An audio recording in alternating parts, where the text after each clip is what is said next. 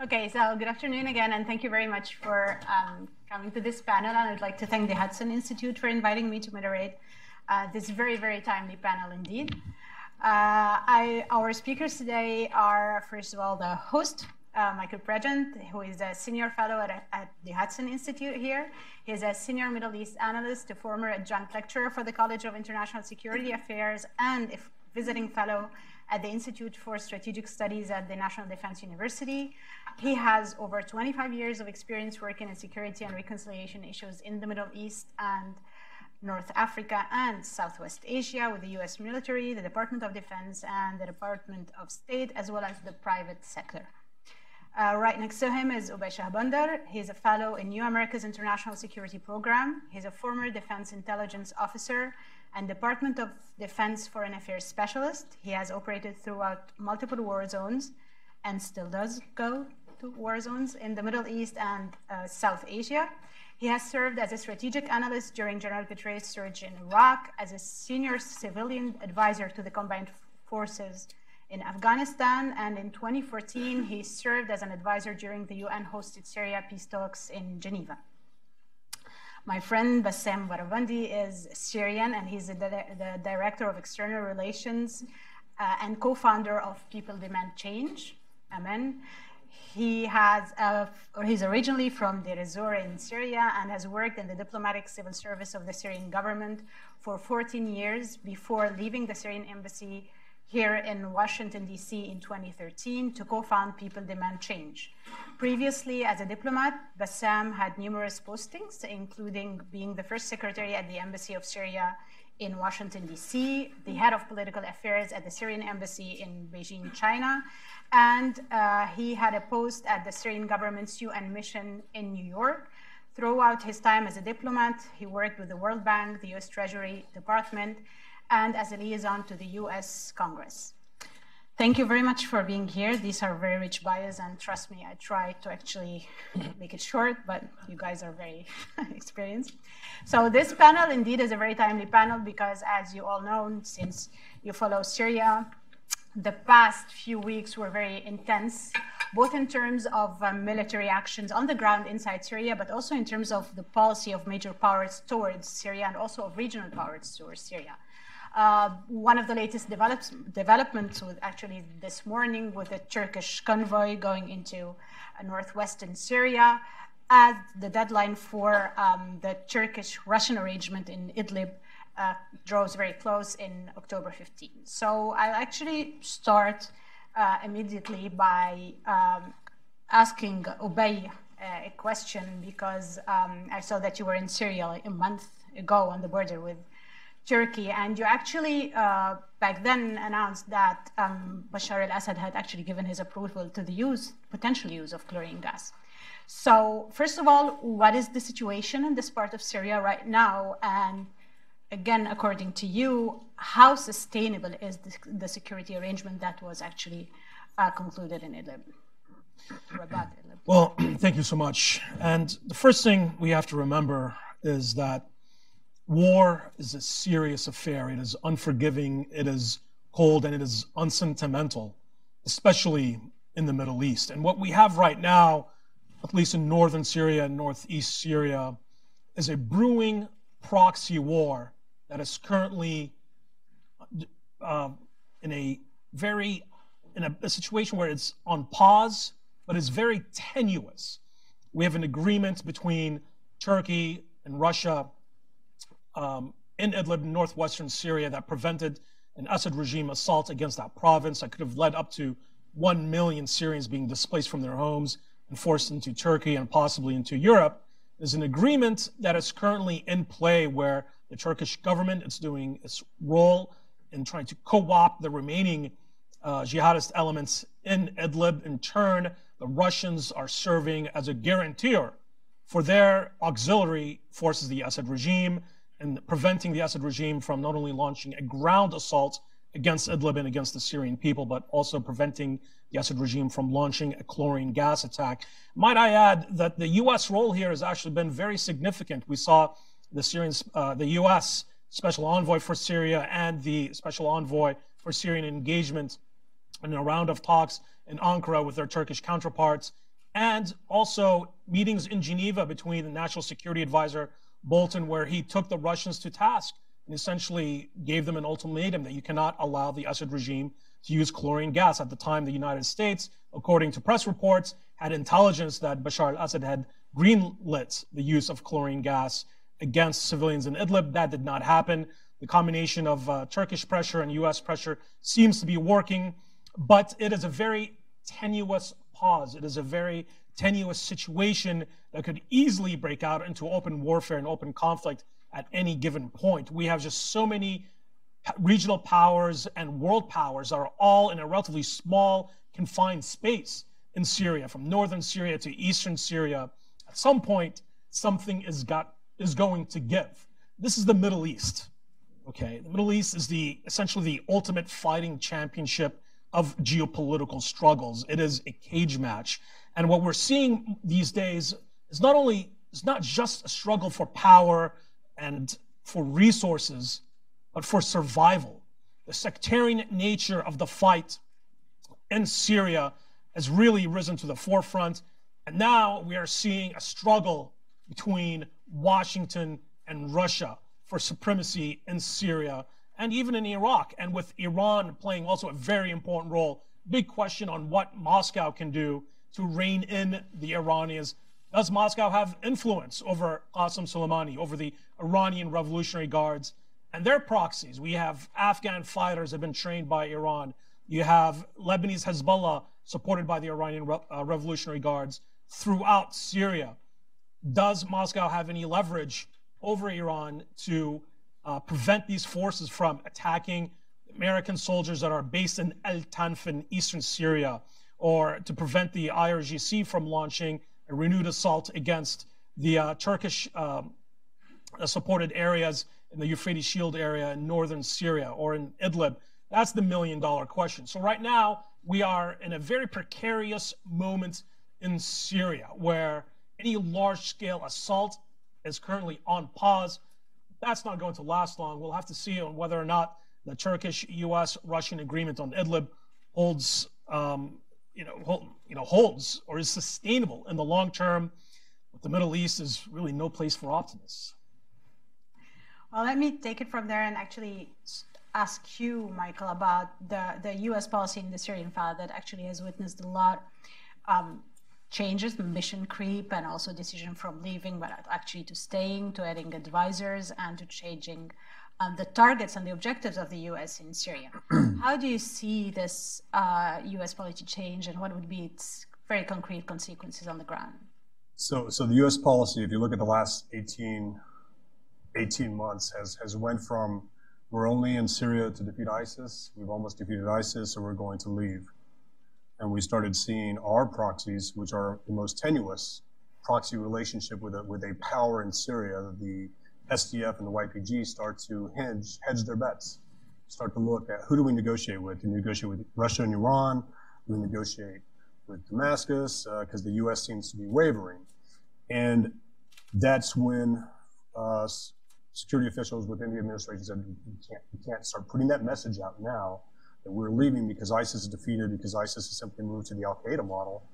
And like Iraq and Syria, we're now seeing uh, these, these pockets where ISIS continues to, uh, to, to exist start to expand, start to thrive. We've seen an increase in attacks in Iraq and Syria. So that language that we're somewhere just to defeat ISIS is bad. So then that language changes, changes to we're, that, we're there to defeat ISIS and also to push Iran out and we're going to do that. We're not going to do that militarily. We're going to go out of our way not to target IRGC Quds Force militias. We're going to go out of our way not to target uh, Russians unless you're the Wagner Group and you're creeping on a U.S. base.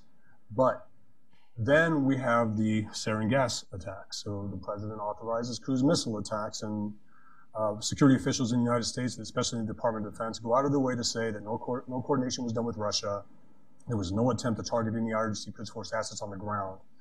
Then you have an Israeli five to six hour, hour air campaign where the Israelis go in and basically set back any um, static infrastructure that Qasem Soleimani had set up in Syria. I mean, these, these missile factors, factories, these rocket factories, and that created an opportunity that was squandered when Qasem Soleimani looked to the Russian presence in Syria and said, What are you doing here if you're not here to protect us against Israeli airstrikes? So we change our our, our language there. Uh, it's good to hear now that we've dropped it down to chlorine gas because initially it was sarin gas, and those can't be the messages either.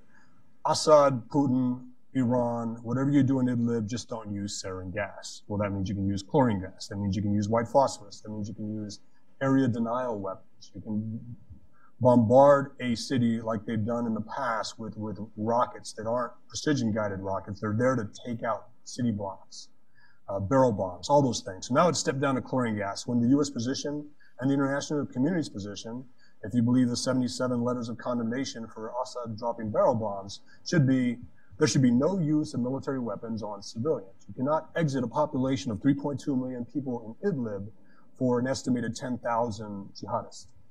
You can't do that, even though we did that in Mosul. Uh, you know, you're not supposed to do that kind of stuff.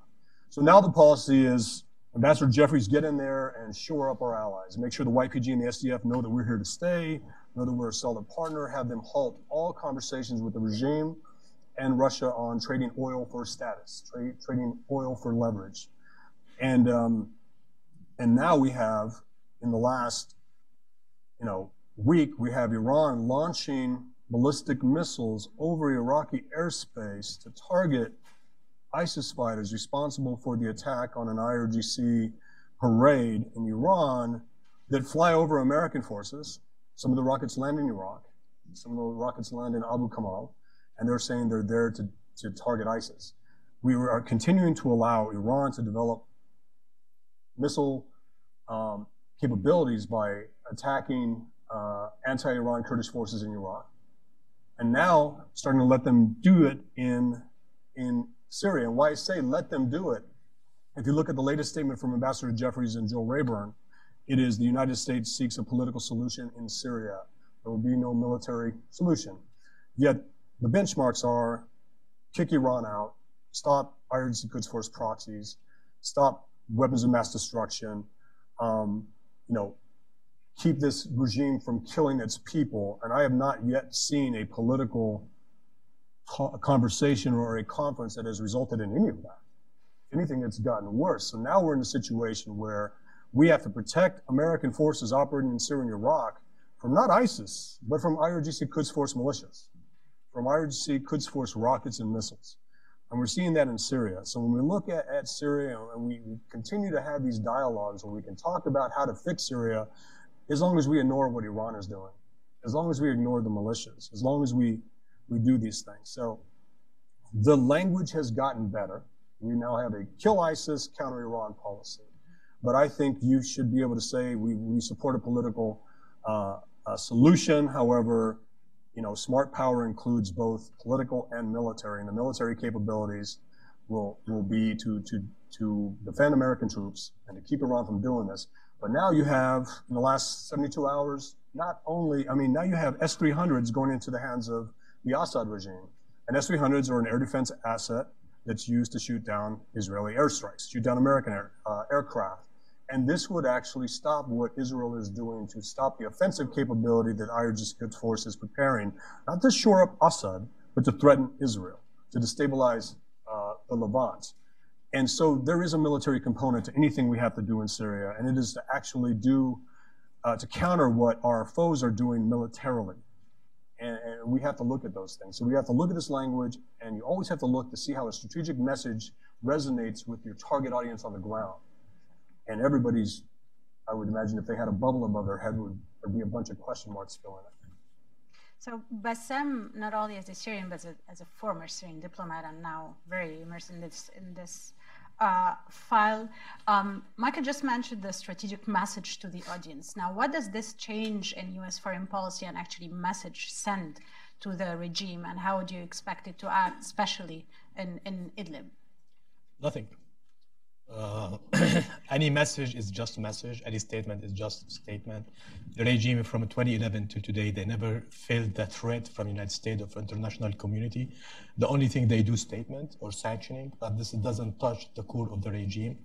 Uh, we saw in 2013 when Assad uh, used the chemical weapons in Ghouta and Obama was very strong statement at red lines. All the, the leaders or the main leaders of the regime, they run away to Beirut or to Latakia because they know this is serious and they cannot face it. They run away. Uh, so when, when the message of uh, U.S. yesterday saying that we want to have political solution and we will not use the force to fight against Iran and we just go for economic sanction that Syria have already economic sanction from 1983 uh, when they tried to blow up one of the Israeli jet in, in London. So already Syria have all kinds of sanctions. So to say we would add more sanctions doesn't add more to, to the calculations number one. Number two, the Iranian and Iranian militia in Syria and Iraq and Lebanon, the feeling they are winner. Today they are acting as a winner and they are deducting the rule of the games. Like today in the monitor, they mentioned that Qasem Soleimani with Sadr, with Hassan Nasrallah, they sit in Beirut to decide who will be the prime minister in, Lib- in Iraq. If this story is true, that shows how much United States is weak if Qasem Soleimani and Hassan Nasrallah decide, the prime minister of Iraq, that we already have the Iranian empire goes from Tehran to Beirut, to Damascus, through the Mediterranean. So, so this happening already is happening. But for me as a Syrian now, uh, I will not talk about politics. You are more senior than me and you understand the foreign policy than me. I talk about the Syrian from inside Syria. What all this means. All the statement that you, you we saw from the administration in the last, let's say, early this year. They never mentioned the Syrian people. They never addressed the Syrian people. I mean, the Syrian people are the allies of the United States to fight Iran and Daesh and Hezbollah. They are killing us every day. So you have natural allies to work with them to fight back uh, your enemies. And that was completely excluded. When we saw uh, the demonstration in Idlib, in the last two weeks, they were asking the people, they were went to street to say, we don't need Assad, we don't need Jabhat al-Nusra, HTS, we don't need Daesh, we don't need Iran. So this is the people who you count on and you have to save, but there is no message to them. How can we support you? How can we help you? And here I think all the, US programs to Syria should re recalculate it to see are we helping the right people at the right time. A lot of money goes to Syria and I don't think this money reached to these people. They reached to people in Gaziantep or other places, but they didn't reach to their natural allies or the people that, that the policy based on helping them uh, to save the civilian. We saw many times where the civilian, the normal people in Idlib, they were just went to areas controlled by Jabhat al-Nusra and enforced them to leave, to kick them out. So we can defeat the enemies from inside. We don't need Geneva meetings to tell how we can take uh, Daesh out or we take Jabhat al-Nusra out or Hezbollah out. But this momentum from the people is very cheap, is very legitimate, is very legal to be supported rather than just have another meeting in Geneva or Turkey or Sochi to decide for the people what you want, how can we do, how we share the cake of Syria. So this one part. Second part, what we are doing here, mainly the Syrian American community, we were able to to uh, to push for Caesar Act. Um, it's signed by it's passed the House and the Senate. Hopefully, will sign by the president this week, uh, which add, give the administration very good tool, legal tool to make sanctioning on the Syrian central bank. So, based of the big fight against Iran, economy is the word. If we, the administration now in November, they will have more sanction on selling oil to Iran. They have more sanctioning on Iranian economic affairs. And I think this Syrian Act or Caesar bill will give the administration more tools in order to squeeze the money channeled into Syria or out of Syria in support of Iran. Um, we have another group that another bill will be signed again, hopefully this week, Syrian support group or Syrian uh, consulting group, whatever it's called, that to draw strategy from both Republican and Democrats, uh, Syrian study group. Uh, so they will help the administration to draw some kind of, of things, uh, strategy, what we want from Syria as United States, how, what, what our strategy, what our rules there. Before I go back to Ubay on the strategic developments on the ground, Michael, you had something. Yeah, I just wanted to say something about about the uh, the strategy to get. Uh, you know, we talked about the Syrian people, and one of the things that um, the ambassador Jeffries memo says is that um, it will push the UN to allow all Syrians, even those that are out of the country, to vote for the next government. Well, that would not include Assad, right? There's no way 80% of the population is going to vote for him. They're going to vote against him. So they're going to be disallowed to vote unless you're physically in the country. And it will be up to the UN to insist that it is the diaspora has a chance to, chance to vote as well. To this to this Qasem Soleimani Nasrallah thing, Nasrallah has more influence on Muqtada al-Sadr than than most. Muqtada al-Sadr wants to build himself like Nasrallah. So when you when you hear why is it that Qasem Soleimani is in, in Beirut talking to Nasrallah to to decide the next prime minister is because of Muqtada al-Sadr. You've got to get him on board because you've already got Fatah on board, you've already got state of law on board, you already got Fatah. Why do I bring up Iraq? Because Iraq is why we have a problem in Syria. Iraq is why we have Iraqi militias in Syria. Iraq is why Qasem Soleimani moves forces out of Syria into Al-Qaim uh, and Abu Kamal, just, just on the Iraqi side, to, to keep it from being struck by Israeli aircraft, because Iraq is safe haven, because the United States is there. So this, this new narrative today coming out of Washington, D.C. is that all is well in Iraq again. We have a Sunni speaker of the COR, we have a moderate Shia prime minister, and we have a Kurdish president. Well, it all sounds great until you go one layer deeper. That Sunni uh, Speaker of the House is a pro-Iranian Sunni who has taken the position that Iraq will not honor sanctions against Iran, that and that money again fuels everything that Iran is doing to destabilize Syria. Um, the, the president is Barham Saleh. He's a technocrat. He is a smart guy. He speaks English. He talked to us well. He will also not push back against anything the, the muscle in Baghdad, this pro-Iran, will ask him to do. And then, of course, Abd Abdul Mahdi, the new prime minister, is from the Islamic Supreme Council of Iraq. He is a Khomeinist. He's not a Sistani guy. He is an Iran guy. But he's, he's not a, a firebrand. He is a well-spoken, educated guy in France and London that will brief well to the United States, but will still not stand in the way of anything Iran wants to do. And he doesn't want the job. He does not want the job. So why is Iraq important? Iraq is important because Lebanon is important. Iraq is important because Syria is important. And everything that Qasem Soleimani wants to do, he's able to do through these three countries. With the U.S., again, you can't be in a better position if you're an IRGC Quds Force militia. They are winning. Um, they now have S-300s. Those S-300s that Qasem Soleimani was, was wondering why they weren't protecting his operations are now in the hands of Assad, which means they are now, you will do this. You will now uh, fire S-300s against the Israelis, and Russia will say it's not us, it's them, it's not us, um, and that's that's an issue. So this this destabilizing Syria is not just what's happening in Syria; it is fueled by what's happening in Iraq. Iran continues to use Iraq as a shell company to skirt U.S. sanctions against Iran and it's all connected. I just wanted to say that based on what he said. Sorry to we, time. we back to the importance of Idlib and the importance of the Jazeera region. Um, Idlib, it's the last geographical area in Syria that have 3 million Syrian that's still under, it's not under Assad control.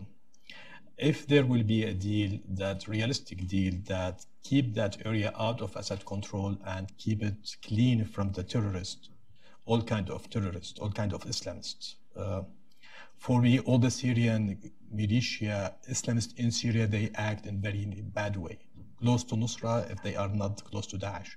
So this should be clean. If we find that equation, the balance that we can keep Assad and Iran away from controlling that pocket or this huge area, uh, Idlib, and we find way by the Syrian, by the local supporting by Turkey, by United States, by the EU, to clean even the Islamists or the terrorists from that area. We are, we can start to build a model for day after Assad to show what can we do. That model already exists in the Jazeera. Now, SDF, PYG, the people say they are PKK, they are not PKK, it's ideological, communist, whatever, which is, which is not the case what we are doing now. The American they have opportunity today in that area to to invest in civil society in the in the locals themselves. Again to to create a model that tell the Syrian other Syrian that we can create normal model not authoritarian model by Syrian themselves by supporting from the West uh, both in Idlib and in, in the Jazeera region. Uh, actually, I, will go back to this um, question of reconstruction also and what, what's going to happen from now. But let me go back to the darkest part of, and go back to Ubay, who's not the darkest part, but the question is actually about because what Michael and, and um, Bassem have been saying actually make us ask the classic question about, you know, any local conflict that got internationalized. Today, what, um, or let me formulate it differently, uh, how much control does uh, each of those powers have on their allies and proxies on the ground? Like, and so how much does control does Russia has on the Assad regime when it comes to the use of chemical weapons? How much control does Turkey have on their bad factions on the ground in, in, in Idlib or elsewhere? Same question for Iran, the same question for uh, Iraq and its militias. Well, from my perspective, I think you need a Sunni solution and a Sunni partner to the transnational terror threat and to essentially the issue of Sunni fundamentalism. Um, particularly when it comes to global jihadism. And when I went into northern Syria earlier uh, this summer, I saw what has been working in the Sunni Arab majority areas, where now you have essentially a no-fly zone from Azaz, Afrin, into the northern Aleppo countryside, into Al Bab, into areas where the U.S. military isn't on the ground. But you now have uh, Secretary of Defense Mattis just announced just the other day a joint Turkish-U.S. military training program where U.S. forces, the Turkish forces are going to be on the ground patrolling. This is the type of joint mechanism that works. And when you don't have Assad regime or Russian airstrikes, when you don't have artillery strikes, when you don't have the, the persist, persistent threat of chemical weapon strikes, people are able to live a normal life. People, cities thrive. Uh, people who've been displaced from other parts of Syria can rebuild new lives.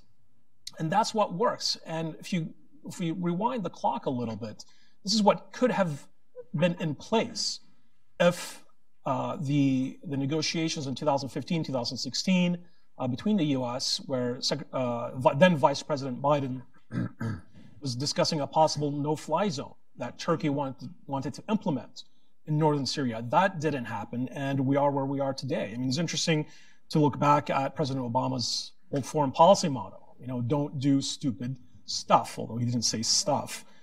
Unfortunately for the Syrian people, the Syria policy shop of the Obama administration became a veritable fertilizer factory. And we are today, in, in large parts, because the type of stability in the Sunni Arab areas uh, where you don't have Assad regime control could have been achieved years ago without the uh, without with at a much less cost.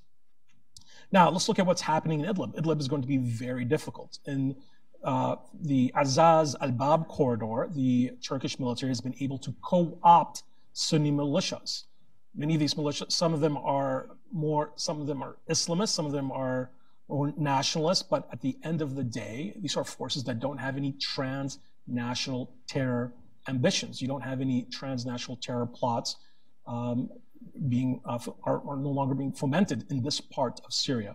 In Idlib, it's a different story where you do have a small. Now, let's remember, um, HTS, the and Al Qaeda affiliates in Idlib only control a small percentage of Idlib, but they are very much a powerful force. Now, the question is, can Turkey ultimately separate these elements, these transnational terror elements, from the, from the populace, and can they uh, co-opt them? or can they force them to lay down their heavy arms? And that is a central feature of the deal that's been negotiated between Turkey, the US, and Russia. So all eyes now are what's going to happen next. Can the the co-option of Sunni Arab forces and rebel groups by Turkey, um, putting them under a, a common umbrella under the National Army project in the Euphrates Shield area, the Al-Bab al-Zaz corridor, can that be replicated successfully in Idlib? That's going to be a, it's going to be a very difficult task. Uh, but so we're going we're going to have to wait and see. And then let's look at what's happening in Al Tanf. Your average American voter, your average American citizen, probably has never heard of Al Tanf. Al Tanf, Syria, is in a very rural part of the uh, southeastern desert, very close to the tri-border Jordanian, Syrian, Iraqi border. But this is potentially could be the new Fulda Gap of the Middle East, where you have over a thousand American soldiers, Marines, and Special Forces operators who are supporting a Sunni Arab militia group that protects around a 55 kilometer area. This is an area that Iranian militias have attempted to attack. This is an area where Russian Wagner military contractors, as, as Michael pointed out, attempted to attack in, in, in, that vicinity, unsuccessfully, might I add, in February. This is an area where your average American voter doesn't realize that the, ne- the, the next wider regional war could break out. And this is an area that the US controls that potentially could be the last stumbling block or the last speed bump to the Iranian highway of control that spans from Tehran to Baghdad to Damascus and to Beirut. So, will the United States maintain its military presence in Al Tanf indefinitely? And how do we deal with the forever war in Syria? The objective stated by the United States has been a sustained defeat of Al Daesh, the Daesh terror group. But what does that really mean? I was there along with Michael in, uh, in Iraq in 2007, 2008, where U.S. military, alongside the, uh, the Sunni Sahwa and, and some Iraqi forces, defeated Al Qaeda in Iraq, in Anbar, and in the Al Jazeera area, more, more or less. They were able to eventually regroup. Why? Because they had a small, a, a small sector of Al Qaeda in Iraq was able to maintain safe haven in the eastern Syrian desert. That was in 2008, 2009. Many argue under the tutelage of the Assad regime, or at least that the Assad regime and the Syrian military intelligence was aware that Al Qaeda in Iraq maintained a small safe haven in eastern Syria. So that's the thing. What we have to remember is that no matter your degree of your military success, no matter how many Daesh or Al Qaeda you kill on the ground, ultimately they can regroup, reform, and expand if they maintain a safe haven anywhere that allows them a line of supply, a line of communication, and a, the ability to reform and regroup. You don't provide them, the people, with alternative. That's exactly it. That's what you're saying. You've, Sunni, you've got to separate them from the people. I can answer your question on proxies. So before I go back to Micah's answer, um, Bassam, you had something to say, but I also have a question for just- you, and just yeah, you know, just- just something very No, quick about a it. question about the The same thing before please. your. Um, he in his uh, response, Obey said that He it's, it's a question. pause. Yeah, he He didn't. answered uh, the first of all, he didn't answer the question. Second of all, at the beginning, so Michael will do that. So thank you, Michael. But Not actually, he said the, um, he said that it's a pause. That Idlib, Idlib is a pause. So, what is the long-term um, objective? How what is Idlib going to be eventually if it's not a battlefield where you will have a humanitarian crisis? Yeah, but look, I- Idlib is, is being prescribed or described in the media as if it's Turkish problem. Idlib is not Turkish problem. Idlib, first of all, all these military groups who came to Idlib, they came from Damascus, from Ghouta, from Homs, from Daraa, and all were facilitated by Russian. All of them. Russian make the reconciliation, make the deal, they protect them. They even the UN protect the convoys of all these fighters from all over Syria to Daraa, to Idlib. So today to mention that this story is Turkish problem is not fair. It's it's Russia problem. They know what they did. They knew from day one what they did. This number one. Number two, to, to, to let Turkey alone negotiate with Russia about the, the, the, the faith or, the, the, or the, the future of Idlib. It will not make too much sense because at the end of the day, Turkey will protect its own national interest. But that doesn't mean national interest of Turkey is similar to the Europe. European, they are really worried from Idlib because they believe that if this new movement of refugees go to, to Europe, it will destroy the democracy in Europe. There will more right wing will run and win in Europe. The changes in Europe is much, is much bigger and dangerous than the, the refugees crisis. It's more about their own political system. And they believe that this is the Russian way of doing business. They want to destroy Europe from inside, destabilize Europe from inside, using this wave of refugees. So today, when we talk about Idlib, I, I don't think we should, I don't think Turkey should make the, the deal by itself with the Russian. Because if Russian will take Idlib, ultimately they, they, they don't hide that Idlib should come back to the regime. They make it many times. The Syrian foreign minister regime yesterday, he was saying Idlib should come, will come back. So the, the, the end game is very clear for the Russian. And if the end game is clear for the Russian, that means we will have the wave of refugees sooner or later. How to block this? The international community should work, coordinate with Turkey, or Turkey should coordinate with the international community to have one stand vis-a-vis Russia. Rather than serving Turkish interests, it should serve the whole interest. And that will reflect on the Syrian in Idlib not to be, number one, moved from their area, or we have a massacre. So this is about it. So, Michael, you, you also had a comment on this, but I would like you, after commenting on this, I'd like you to, um, you mentioned the S-300 defense system that Russia actually delivered to Syria. Right. I want to know from you what are now, I mean, if the system is actually activated, what are the options, especially of Israel, but also what are the options of the US and European powers who threaten that they would strike again if Assad uses chemical weapons? The design here, when we talk about Russia, we ask the question, can Russia stop what Iran is doing in Syria. The Russians are looking to distance themselves from any actions the Assad regime takes uh, with with Iran as, as a partner by Russia being able to say those those were Assad's S-300s. Um, we had a meeting in Berlin where we met with the Russian counterparts and we tried to come up with uh, five or six things we could agree on. And we were heavy on the Iran part.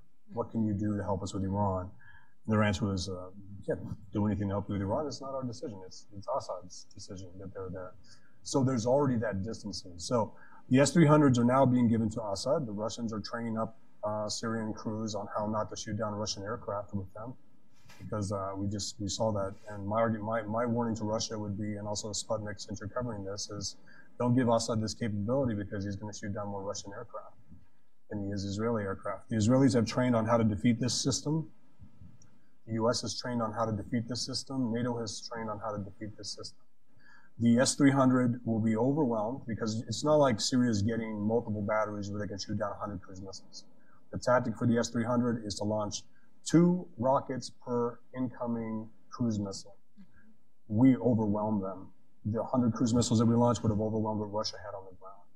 And you literally have seconds. If you're a, a radar technician or you're actually in that targeting cell, you have seconds to decide whether that cruise missile is on target or this cruise missile is going here, and you literally are having to make decisions. It's not an autom- automatic process, but it will be used to deter future Israeli attacks on the IRGC Quds Force offensive capability that they're building. Um, just one thing I wanted to say, ask you a question. We, we, we, talked about how many how many Syrians have been on this terrorist list that Assad put out? Three million. Three million, right? To, include me. To include this guy. Include me. So let, me, let, me, let me scoot back a little bit. But, uh, no, I'm so, really on it. not kidding. So, so three million Syrians have been put on this, this terrorist list. And, and the way this works in the Middle East is if, if, I'm a, if he's a terrorist, then I'm automatically a terrorist because I'm his buddy. And if you know me, then you're a terrorist too. And it just goes that way. So it's, it's, it's three degrees of separation. So Ube could, it's, it's like our, uh, what do we call our lottery immigration system in the United States? You have one person come in, it's like a thousand people come in also. Something that we've talked about in our, our, you know, domestic politics uh, conversations. This three million uh, yeah, Syrians is, 3.7. Yeah, it's, it, it's basically Idlib. Yeah. It's basically uh, saying that anybody who is a designated terrorist by the Assad regime automatically doesn't get to vote in the next elections, and their relatives don't get to vote and you can start targeting them. And it's actually used as a disincentive to repopulate or to bring back refugees into Syria and put them into traditionally uh, Sunni um, populated areas where they had the majority, where they would actually vote against the Assad regime, where they would do these things. So this, this whole thing is, is key. It's, it's not about the UN simply bringing refugees back. It's about the UN saying you cannot have a list of 3 million terrorists. Yeah, but and then the by UN extension, is so inefficient in Syria. Oh yeah, yeah I, know. I mean, what does that? Yeah, exactly. What does it mean exactly. when the UN but, says you can't? Well, that's the thing. The UN has put out. Is the US willing to say you can? No, no, no. We're, this is what we're going to do. We don't do we don't do difficult, and we do easy wrong. You know, we, we don't do difficult. We don't. It says sanction them. So when they come to the United States, they can't use their credit cards. Okay.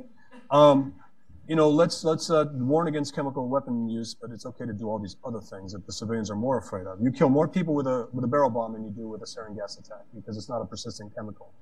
Um, these types of things, right? So, So you have seven, 77 letters of condemnation from the UN Security Council resolution on Assad's use of unconventional weapons on civilians.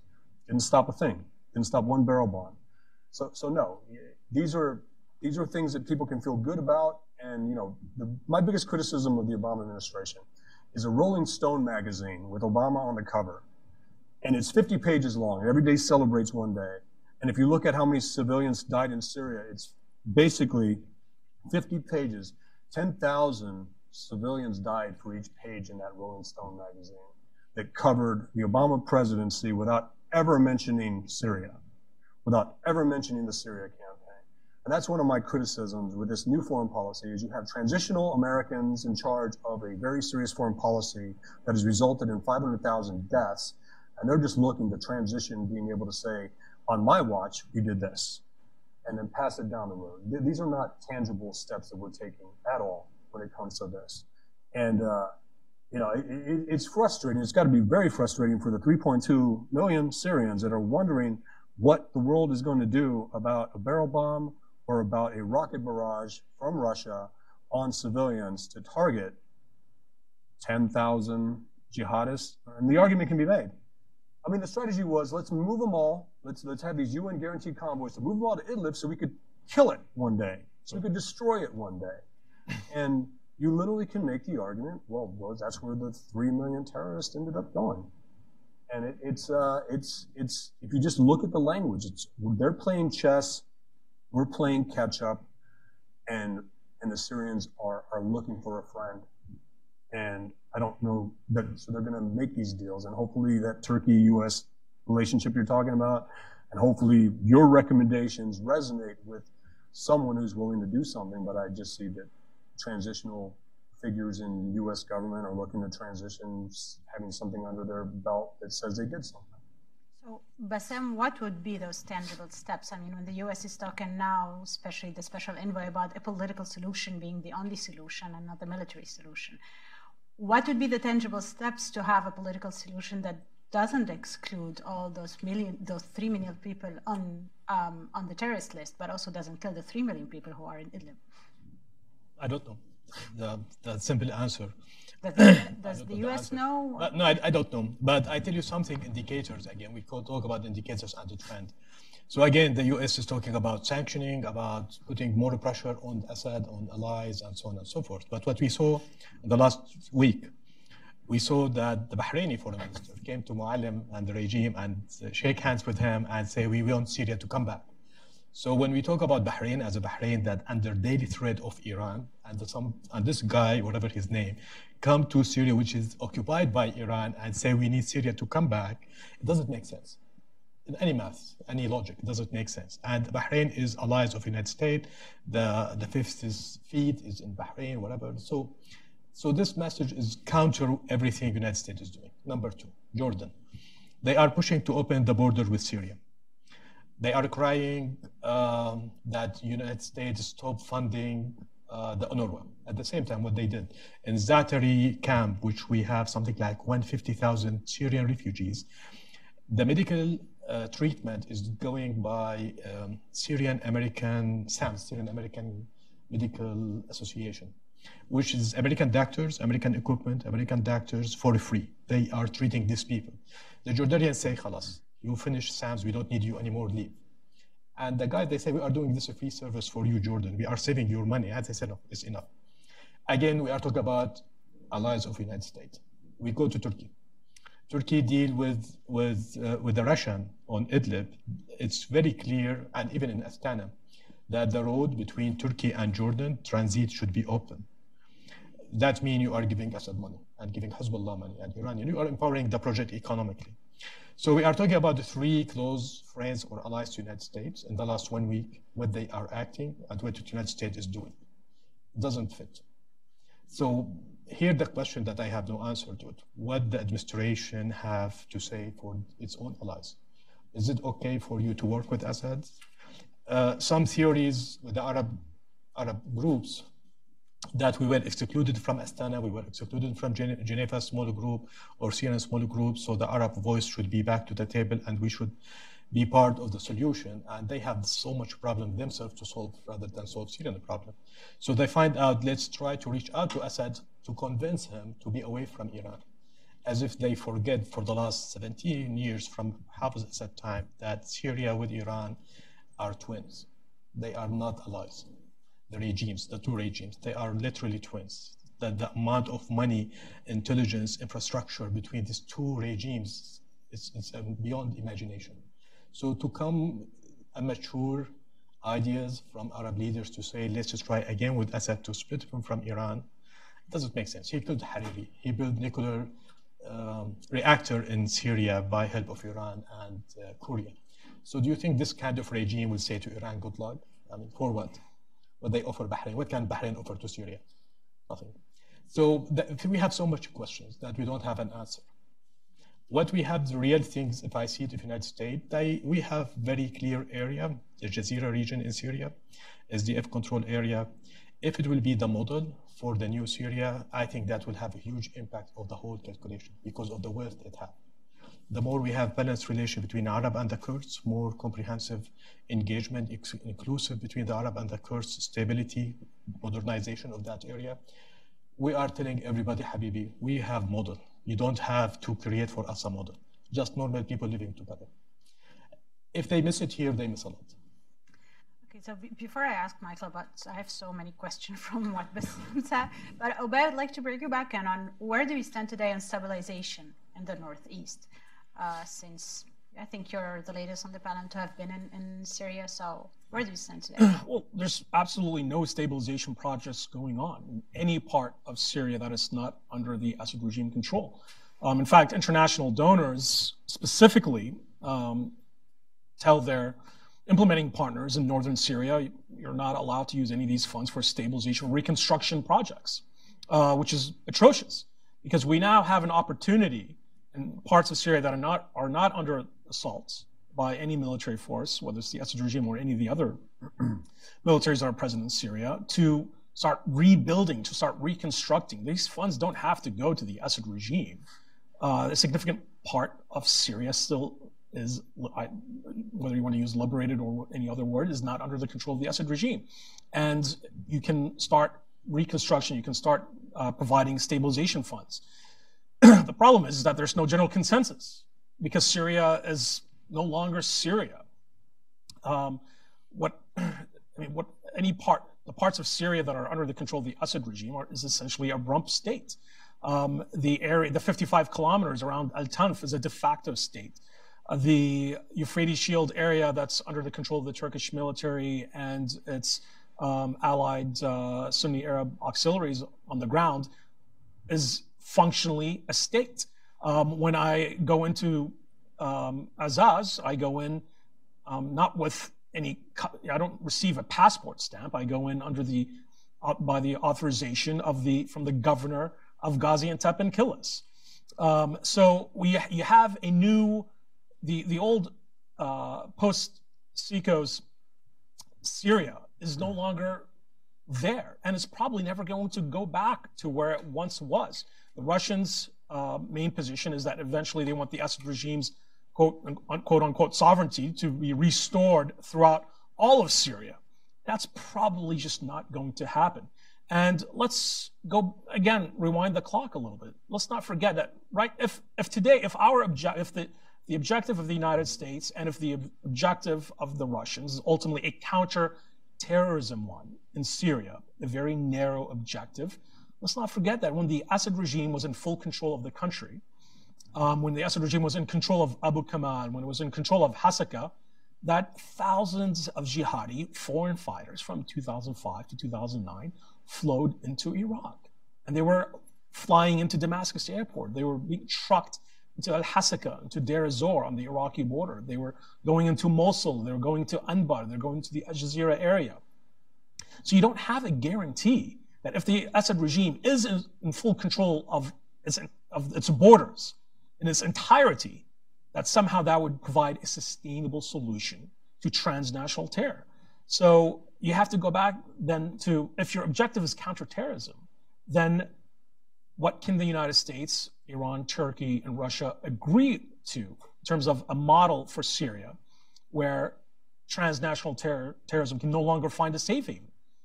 Given what we know about the Assad regime and its prior, uh, prior essentially direct and indirect connections to transnational terrorism. I mean, look, folks, in the Middle East, alliances are very fluid. Um, allegiances are very fluid and malleable. I think that's something that many in Washington can, you know, relate to.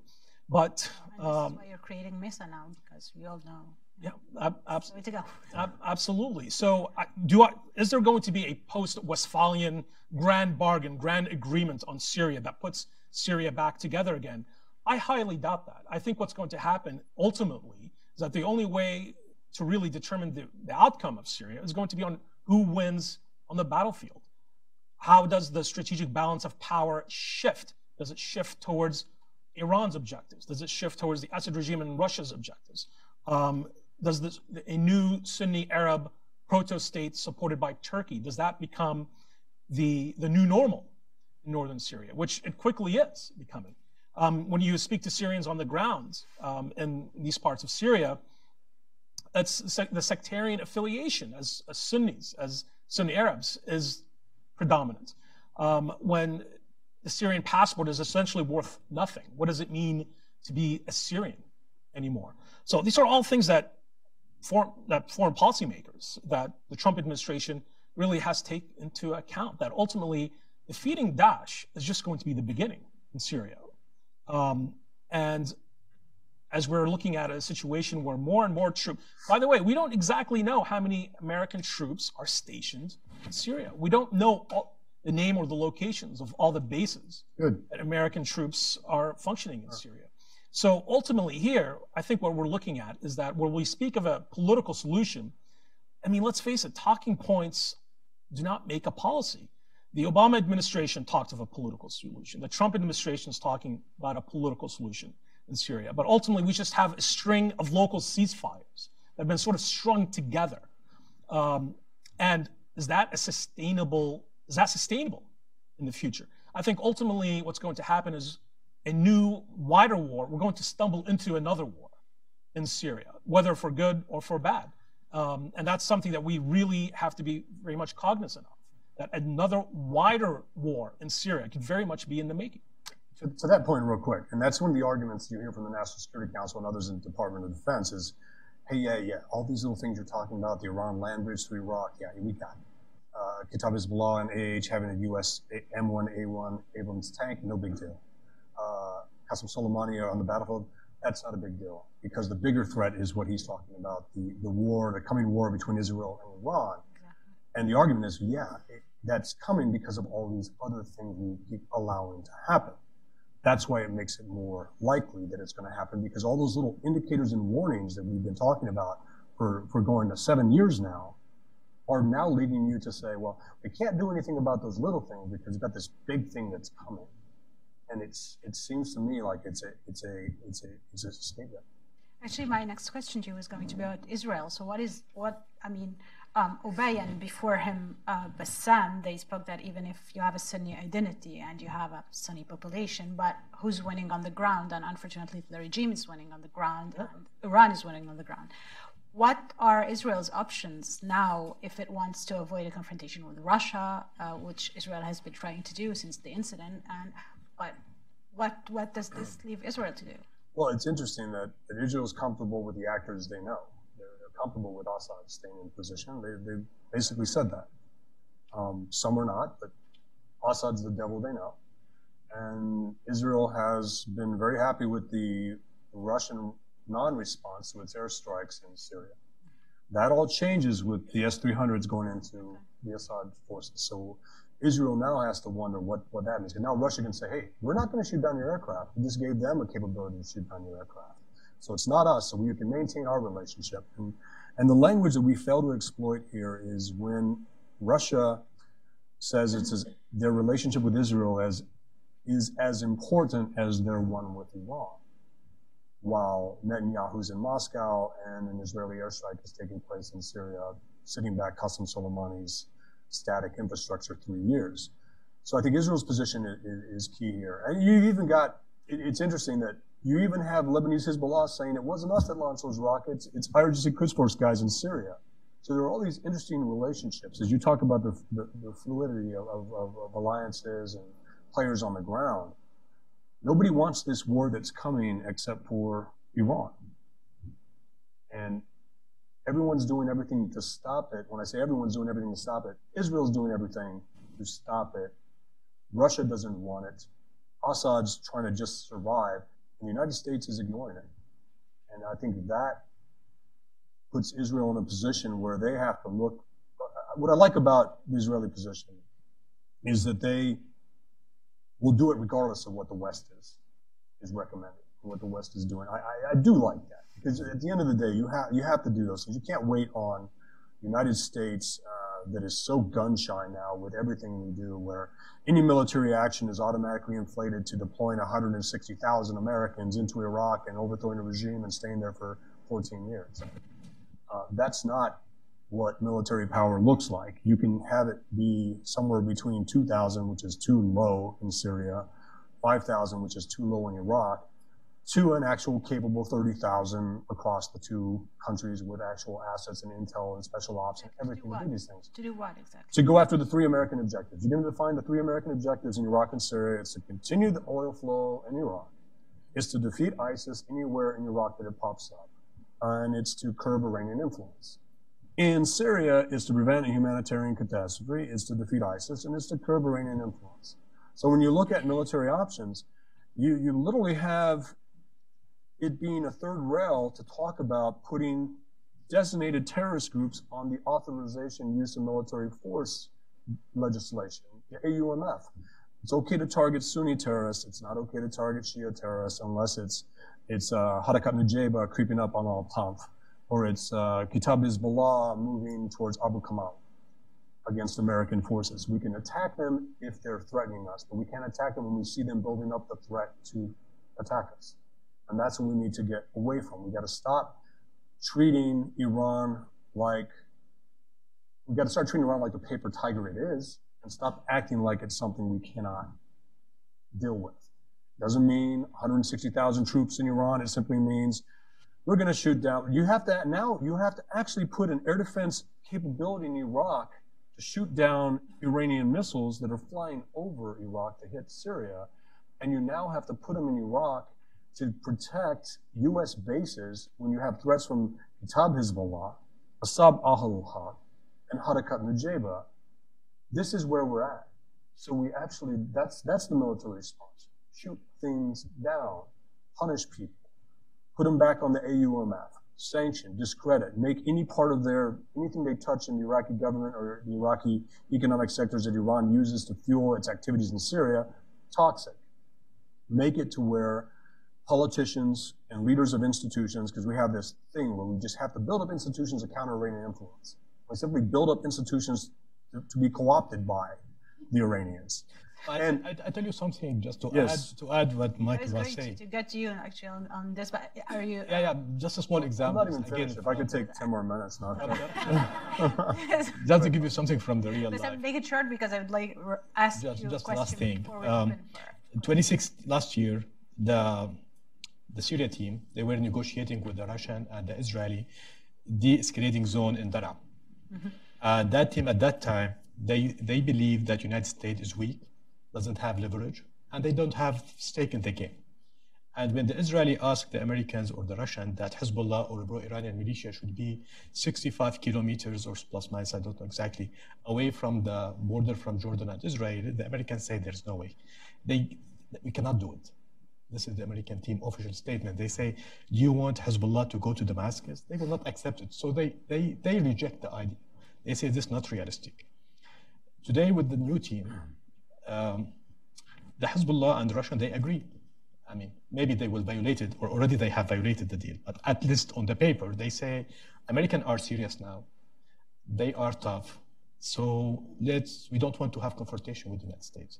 I think the starting point where Michael was saying that the team, whatever team in, in foreign policy, the more they feel they are strong, they are superpower, and they are the superpower, they can do a lot. And people really scare and fear from them. If they go to the game or they go to foreign policy to say, we are weak, we don't want to have a risk, we don't want to do anything, they lose without doing anything.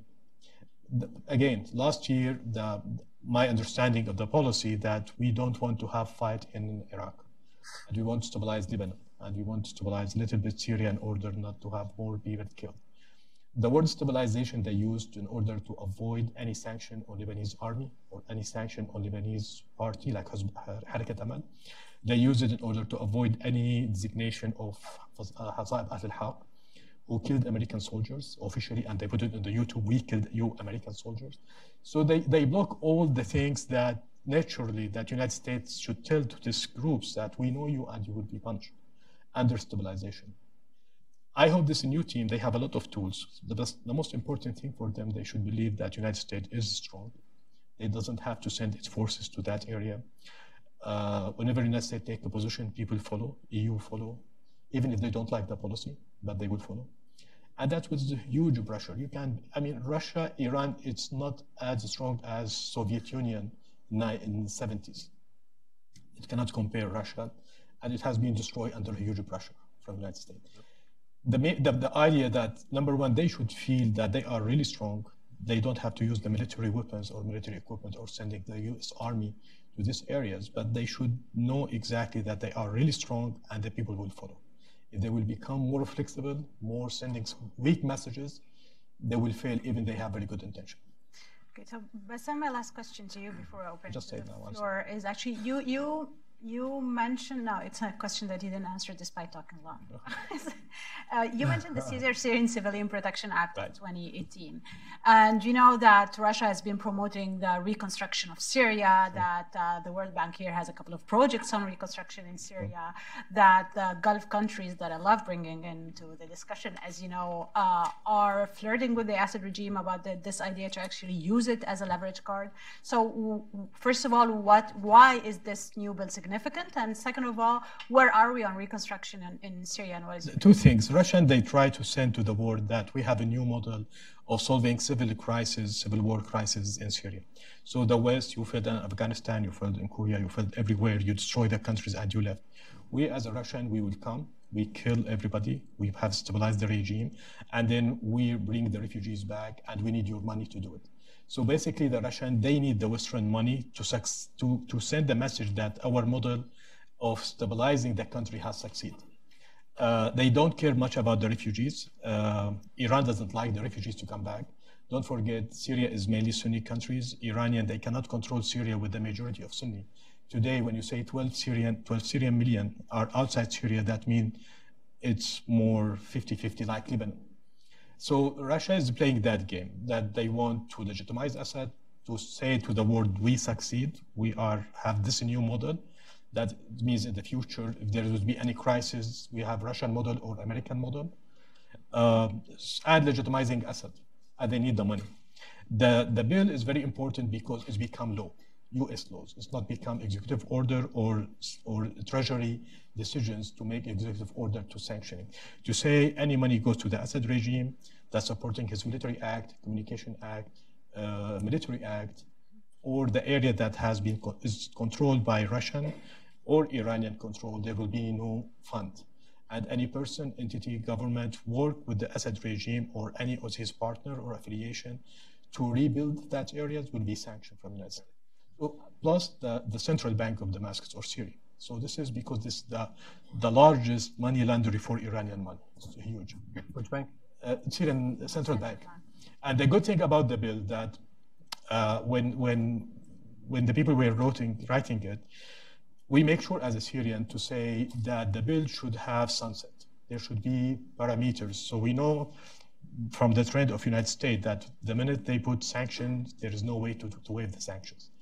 So we put some, we try to push them to put some indicators that if there will be transitional governing body, if there will be detainees will be released, uh, Hezbollah or pro-Iranian militia will leave, the sanction will automatically will be there.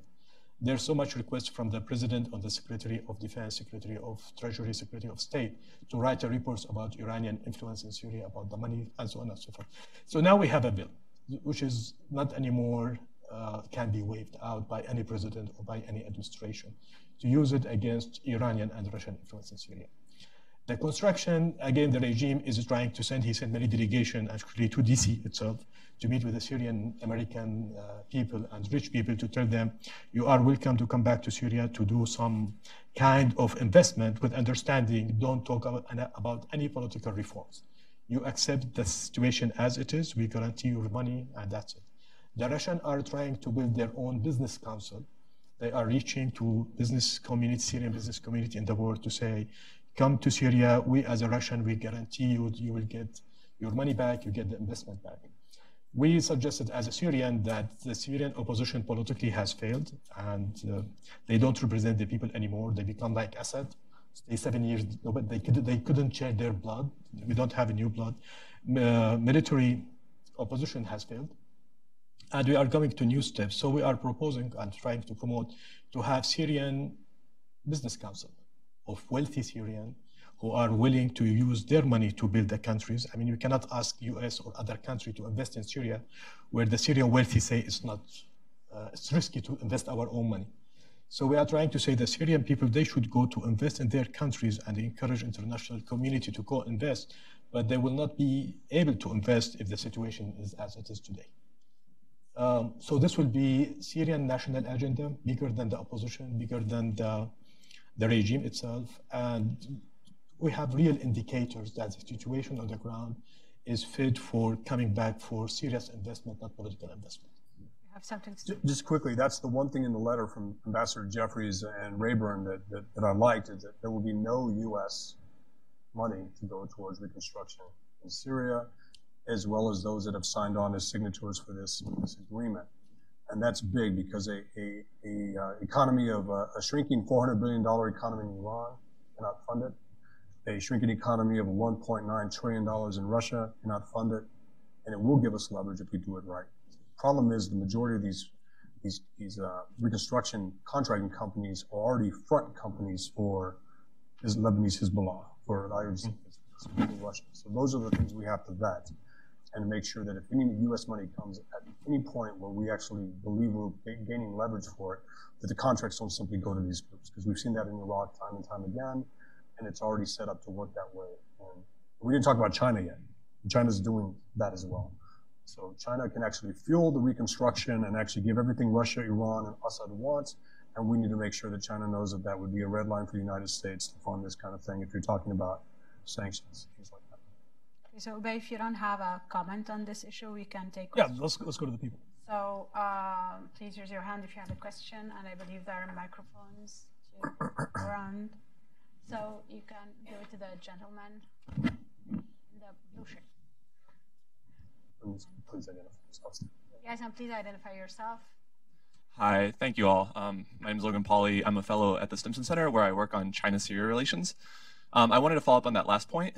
Um, I think reconstruction is a really interesting argument to bring up. Um, I've been talking with independent pro-Assad um, analysts in Idlib right now, and a lot of them have been talking about the Caesar um, Civilian Protection Act and have been mentioning that they think it's a little bit outdated, that it would have been relevant in 2013 or 2014, but um, after the Damascus International Trade Fair just happened last month from the 6th to the 15th, we see that America and EU countries aren't even being invited to discuss reconstruction in Syria.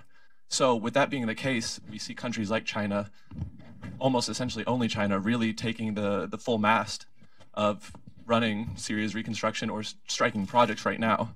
Um, I also wanted to bring up the case of the other parts of the, the Caesar Act um, and ask about your guys' perception on um, things that are not just sanctions. Sanctions were the biggest part, and I think that the Caesar Act does a lot of good in um, abiding by the, the Chemical Weapons Convention and doing things with the OPCW. But um, in Section 302 of the Caesar Act, it also gives the, the president an ability to conduct an independent assessment of um, the effectiveness and the risks of a no-fly zone, humanitarian corridors or safe zones, and then also military assistance to, uh, to anti-Assad forces like the PKK that we have been doing.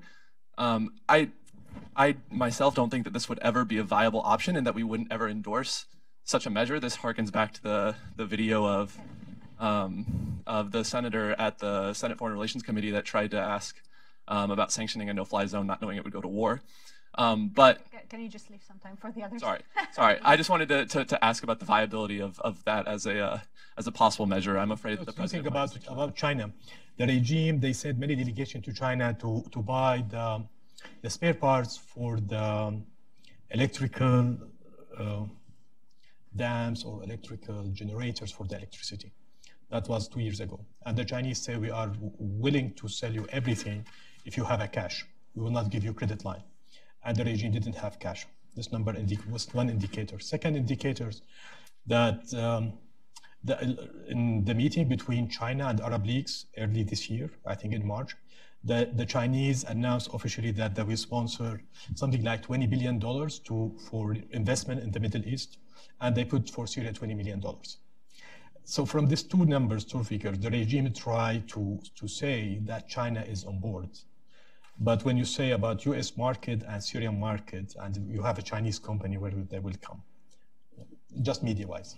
There's oil reserves, though. That's always the Oil reserves is under American control. It's not under Russian. And for the corridors, and this just to tell you about Caesar bill. Caesar bill was three years ago, and it passed the House twice, and the Senate they pass it right now. There's so much languages back to the two years ago, like the siege, like corridors. It has to do with the old uh, language. And by the way, the Assad regime is still not in compliance of the, the deal that was reached with the United Nations and Russia in 2013 to verifiably destroy this entire chemical weapons stockpile. International inspectors, the OPCW, still believe that the Assad regime maintains a continued covert chemical weapon production capability. They were only supposed to destroy the declared ones. Absolutely. The ones that were. And the fact that the Assad regime still maintains, whether it's a small amount or whether that amount is increasing, an underground chemical weapons production and research and development capability is extremely worrisome. And I don't think we can move forward to discussing reconstruction or any type of deal with the Assad regime without that fundamental point of the chemical weapons agreement being fully um, abided by. Okay. So, um, can you give the, here, do you have the mic? Hi, uh, I'm Namo Abdullah with Rudaw Media Network. So I have uh, one question on James to uh, Michael and Oubai. Uh, so uh, about um, James Jeffrey's recent remarks in the United Nations that Kurds must be included in future talks like the Geneva talks. Uh, does that mean, Michael, the United States is on its way to recognize Kurdish political aspirations? And to Oubai, with that, uh, can the United States deepen its relationship with SDF without further complicating its relationship with Turkey? Thanks. I'll answer quickly. I believe it was simply the, the United States trying to hold on to an ally, to keep an ally from abandoning its hold, its hold um, responsibility. And in the part of counterinsurgency, you clear an area of ISIS and then you hold it to keep ISIS from coming back.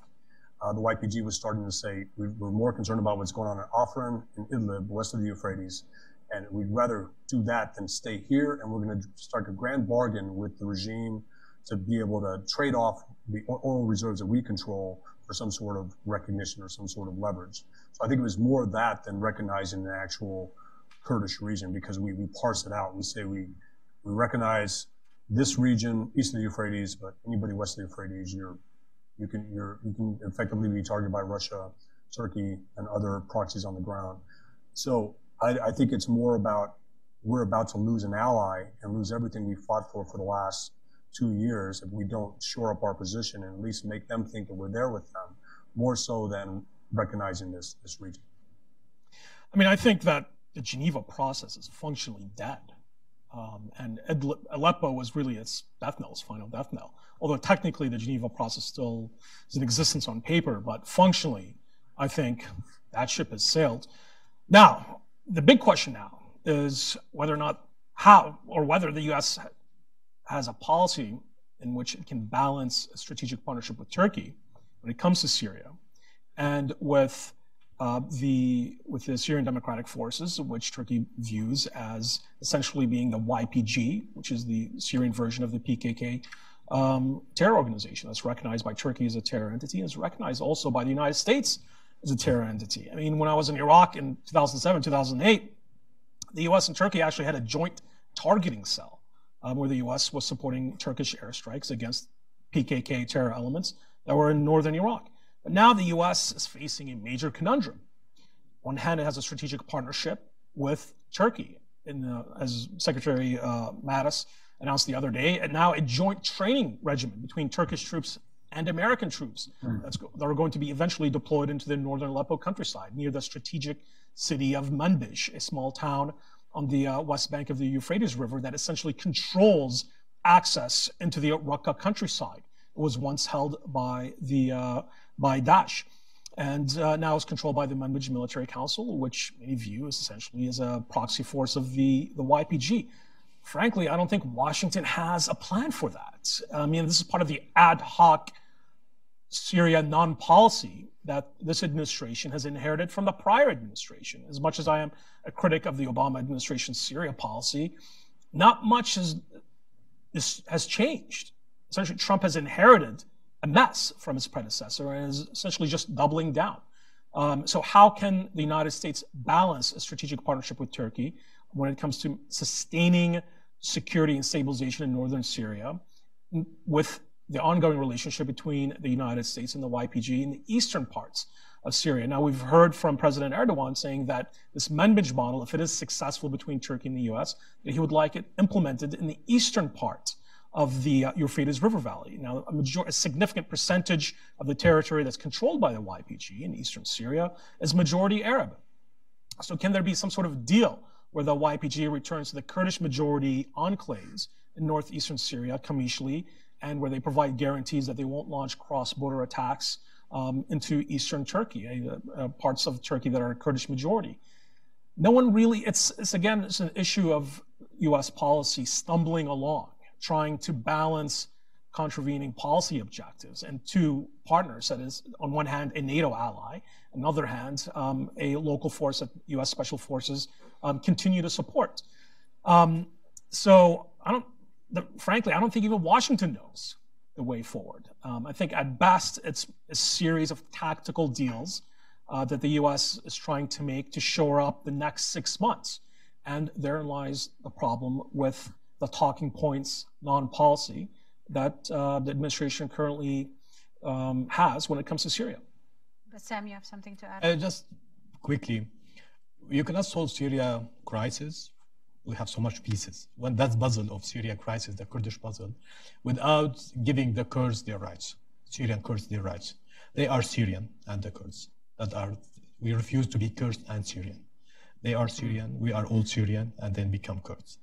They have rights, like we have rights. They were uh, tortured by the regime for from 1960s till now, more than any other groups in Syria. This is fact. They have the right to have their own language, flags, tradition, holidays, which the regime banned for them, but didn't ban it for other groups. I think my understanding from the US that the, the minute they will finish from ISIS in the coming, I think, weeks, short weeks, two weeks, three weeks, their their attitude toward that region will be a little bit changed to be more again balanced between Arab and the Kurds, to more empower the structure that already exists, to be inclusive more, taking as much as fear from Turkey toward the, the, the structure it have. But Turkey will never be satisfied with whatever Kurdish aspiration have in Syria. And I think the minute the Turkish government start renegotiation with their own Kurdish people in Turkey, the things in Syria will be less tension for Turkey. It's, it has to do more with Turkey themselves rather than in Syria. The gentleman behind her. Let, us take two questions at a time now. Thank you so much. Uh, my name is Sina Mohammed. I am representative of the Syrian Democratic Council to the United States. Uh, first of all, I would like to thank you all. And I would like to ask Mr. Oubai also, uh, Oubai, um, uh, questions. You mentioned about your visiting to the area which is in Azaz or in the Idlib, which is under the control of the Turkish uh, uh, there. And you are thinking that they are a Sunni Arab there, and it will be a model if it will be good for Syria. Do you think this model, which is be in the Azaz or Jarablus or Afrin, which has been occupied recently in last March from Turkey and the jihadist group, is it a model for the future of Syria? This is one question. Another question is, I mean, what do you think about the model which is in the northeast of Syria, which is in the uh, territory which is occupied by the SDF, the allies of the United States? This model, which has been really worked for the coexistence with the brotherhood model, with the model of the, uh, the, the equal of genders, and it is not only been asking for the state like a kurdish state which they some people they are asking for or they are claiming they are like that. It is a model which united syria decentralized syria. So i think mr Obeid is thinking that there is states in syria now. That means you are dividing syria and we don't want syria to be divided we want syria to be uh, united Syria through the diversity which is in Syria now. And this is what I, I would like even to ask Mr. Uh, Bassam uh, Barabandi about the vision of the future of Syria. What do you think? It is it a decentralized or a centralized system? I'll, I'll start okay. Thank you so much. No, Thank just you. let's take another yeah, question and then we make a round of uh, answers. Please go ahead. I'm, I'm, Peter Humphrey, intel analyst and a former diplomat. Um, I'm astonished that that hundreds of, uh, I mean, dozens of countries having severed relations with Russia just over the bombing of hospitals and schools. I mean, that alone, that atrocity alone, should be enough uh, to totally condemn Russia. So, so can we go to Russia and say, as was said to us so many times, if you break it, you fix it and make Russia rebuild every hospital and every school in the country. Um, more importantly, what's the delay in bringing Russia up for war crimes? Uh, you know, somebody said it back after the first hospital bombing, but now that we're on the 50th hospital bombing, you don't hear anything anymore. So, just real quick, if, if we could just get the energy behind wanting to go, uh, wanting to go after Russia and sanction Russia for tweeting, and for doing this time Facebook campaigns, transfer all that energy towards what you said, then we would actually have a united bipartisan front in the United States to go after Russia. That's, that's the goal is to be able to do those things. We keep treating Russia like it's some sort of honest broker in this whole thing, when it's actually been the reason Assad is still in position and the reason Iran is able to move into Syria. We need to channel that in some sort of bipartisan way to condemn Russia for exactly that for the use of white phosphorus, for the use of unconventional um, munitions on the civilian population, for, for all those things. Uh, we do, just got to transfer it. Uh, Anybody else? Right, you have a... Yeah, the hospital. Let me let me answer real quick the hospital issue. Um, when I was when I went down to the uh, Syrian-Turkish border, I had an opportunity to speak with a Syrian NGO that builds these underground hospitals. Not only do they have to build these underground hospitals in in caves and fortified bunkers, but they have to continually rebuild them because they're continuously targeted, whether it's the Assad regime or the Russian aircraft. Um, and, and, frankly, it's, it's, it's depressing to see. Um, and so much effort goes into just protecting basic health infrastructure throughout northern Syria, um, and even in parts of the Damascus suburbs when they were under control of the opposition. So that what this leads me to believe is that this was a purposeful military strategy by the Assad regime to destroy any type of infrastructure that infrastructure that made life viable in areas that were outside of the control of the Assad regime. And that's just contemptible. And the fact that you know these hospitals and medical centers are not outside, um, are, are not out of bounds of the war is absolutely horrific. And the fact that there's still you know brave Syrians and a Syrian-led um, effort to rebuild these underground hospitals, I think, is really absolutely fantastic. And Unfortunately, they don't receive enough US support or even international donor support from the EU and from the Gulf states. And that's something that we have to keep an eye on. We, we talk about the geopolitics of Syria, but we have to look at the basic health infrastructure of Syria, which has been destroyed, not just because of the war, but specifically because it was systematically targeted by the Assad regime and by the Russian warplanes. So, Bassam, a few. Uh, it's war crime. You want to answer her, uh, you want to question? Yeah, yeah. Sina, uh, very nice meeting you here. I always hear that you are around, but I never meet you here. I personally, I don't believe Syria will be central government again. I think it's the idea of being central government, which is very much Russian model. It doesn't exist or doesn't, rea- the reality doesn't exist. The people of Daraa, after the suffering from the regime, or thousands of barrel bombs in Idlib, or the massacres in Hama, or Homs, or Deir ez-Zor, I don't see the people they are, again, it's my feelings from my contact with the people, uh, they don't feel that Damascus means much to them as central government. They want some kind of decentralization. They want to have their own life by themselves within the boundary of Syria, the big Syria, and find a way to integrate with each others. Uh, the Russia model, they don't believe in decentralization. They believe in central government that have control on everything, and this is the Russian they pushing again and again. But again, I will I will jump for the first question a little bit. SDF is not ideal. Uh, the model in Jazeera is, is, is not ideal. We saw a lot of ethnic leanings against Arab. We saw, according to Human Rights Watch, we saw a lot of Arabs has been burned their houses, kicked out, and so on and so forth. So it wasn't that ideal that the people think, number one. Number two, that till today there's still communication between SDF and Assad regime for whatever things that people not aware of it. That doesn't give confidence too much about that project. Is it Kurdish project? Is Syrian project? Is national project? Decentralized project? Is it for whole region? Is it for your own region? A lot of confusions. That make the model is little bit weak. I understand from the American here that they try to protect that model. We back to the other model about Afrin. The minute Afrin was have ethnic leanings against the Kurds in Afrin, we have ethnic leanings against Syrian and Ghouta, Damascus. So we have, everybody is doing ethnic leanings to protect his own interest for political reasons. I mean, that's what I was, when we started, that everybody talks about all regional powers, but nobody talk about the Syrian who are suffering every day from this fight. I don't think the model in Afrin or Euphrates Shields or Manbij is perfect or ideal. We saw a lot of Islamists who are not represent Syrian daily to day life. We see a lot of corruption, a lot of bad things, but we saw this again in your Jazeera region, same thing. I think we need time, we need stability in both areas to have the right choices. Today, everybody working without rationale. It's, it's a war zone. Everybody is under huge attack from ISIS or from Iran or from Nusra or whatever. So I leave it to since Well, I mean, all I can say is that it's a struggle for survival, and it's very much a tribalized conflict in Syria.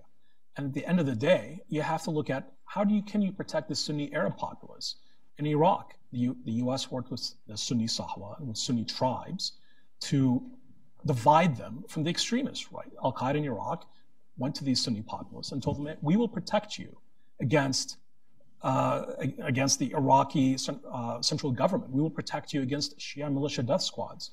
Any sustained counterterrorism approach in Syria has to factor in the Sunni Arab populace. How can you separate the populace from the extremists? Extremists aren't just transnational terrorists, they're functioning as a guerrilla force.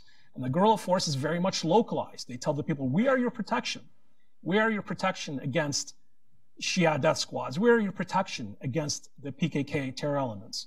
So any sustainable solution in the long term has to factor in the Sunni Arab populace and how can you protect them alongside other groups? Otherwise, we're just going to go back. You can kill as many Dashis, you can kill as many Al Qaeda extremists as you want. You're never going to solve the fundamental root, the cause of the conflict in Syria in the long term the one thing about the success in Iraq is that you empowered the Sunnis to push back against Al Qaeda and also defend their neighborhoods against the Shia militias. Strategy worked. At no time since the U.S. has been engaged in Iraq and Syria, since ISIS rolled in, or since we started engaging Syria, have we had any sustained effort to build a Sunni force to reject Sunni terrorism and to protect areas from Shia militia attacks. And now we're starting it maybe in Al Tanf, hopefully. Maybe we have the SDF because the argument is, well, they're not all YPG, they're also Sunni Arabs, but the command and control structure is YPG.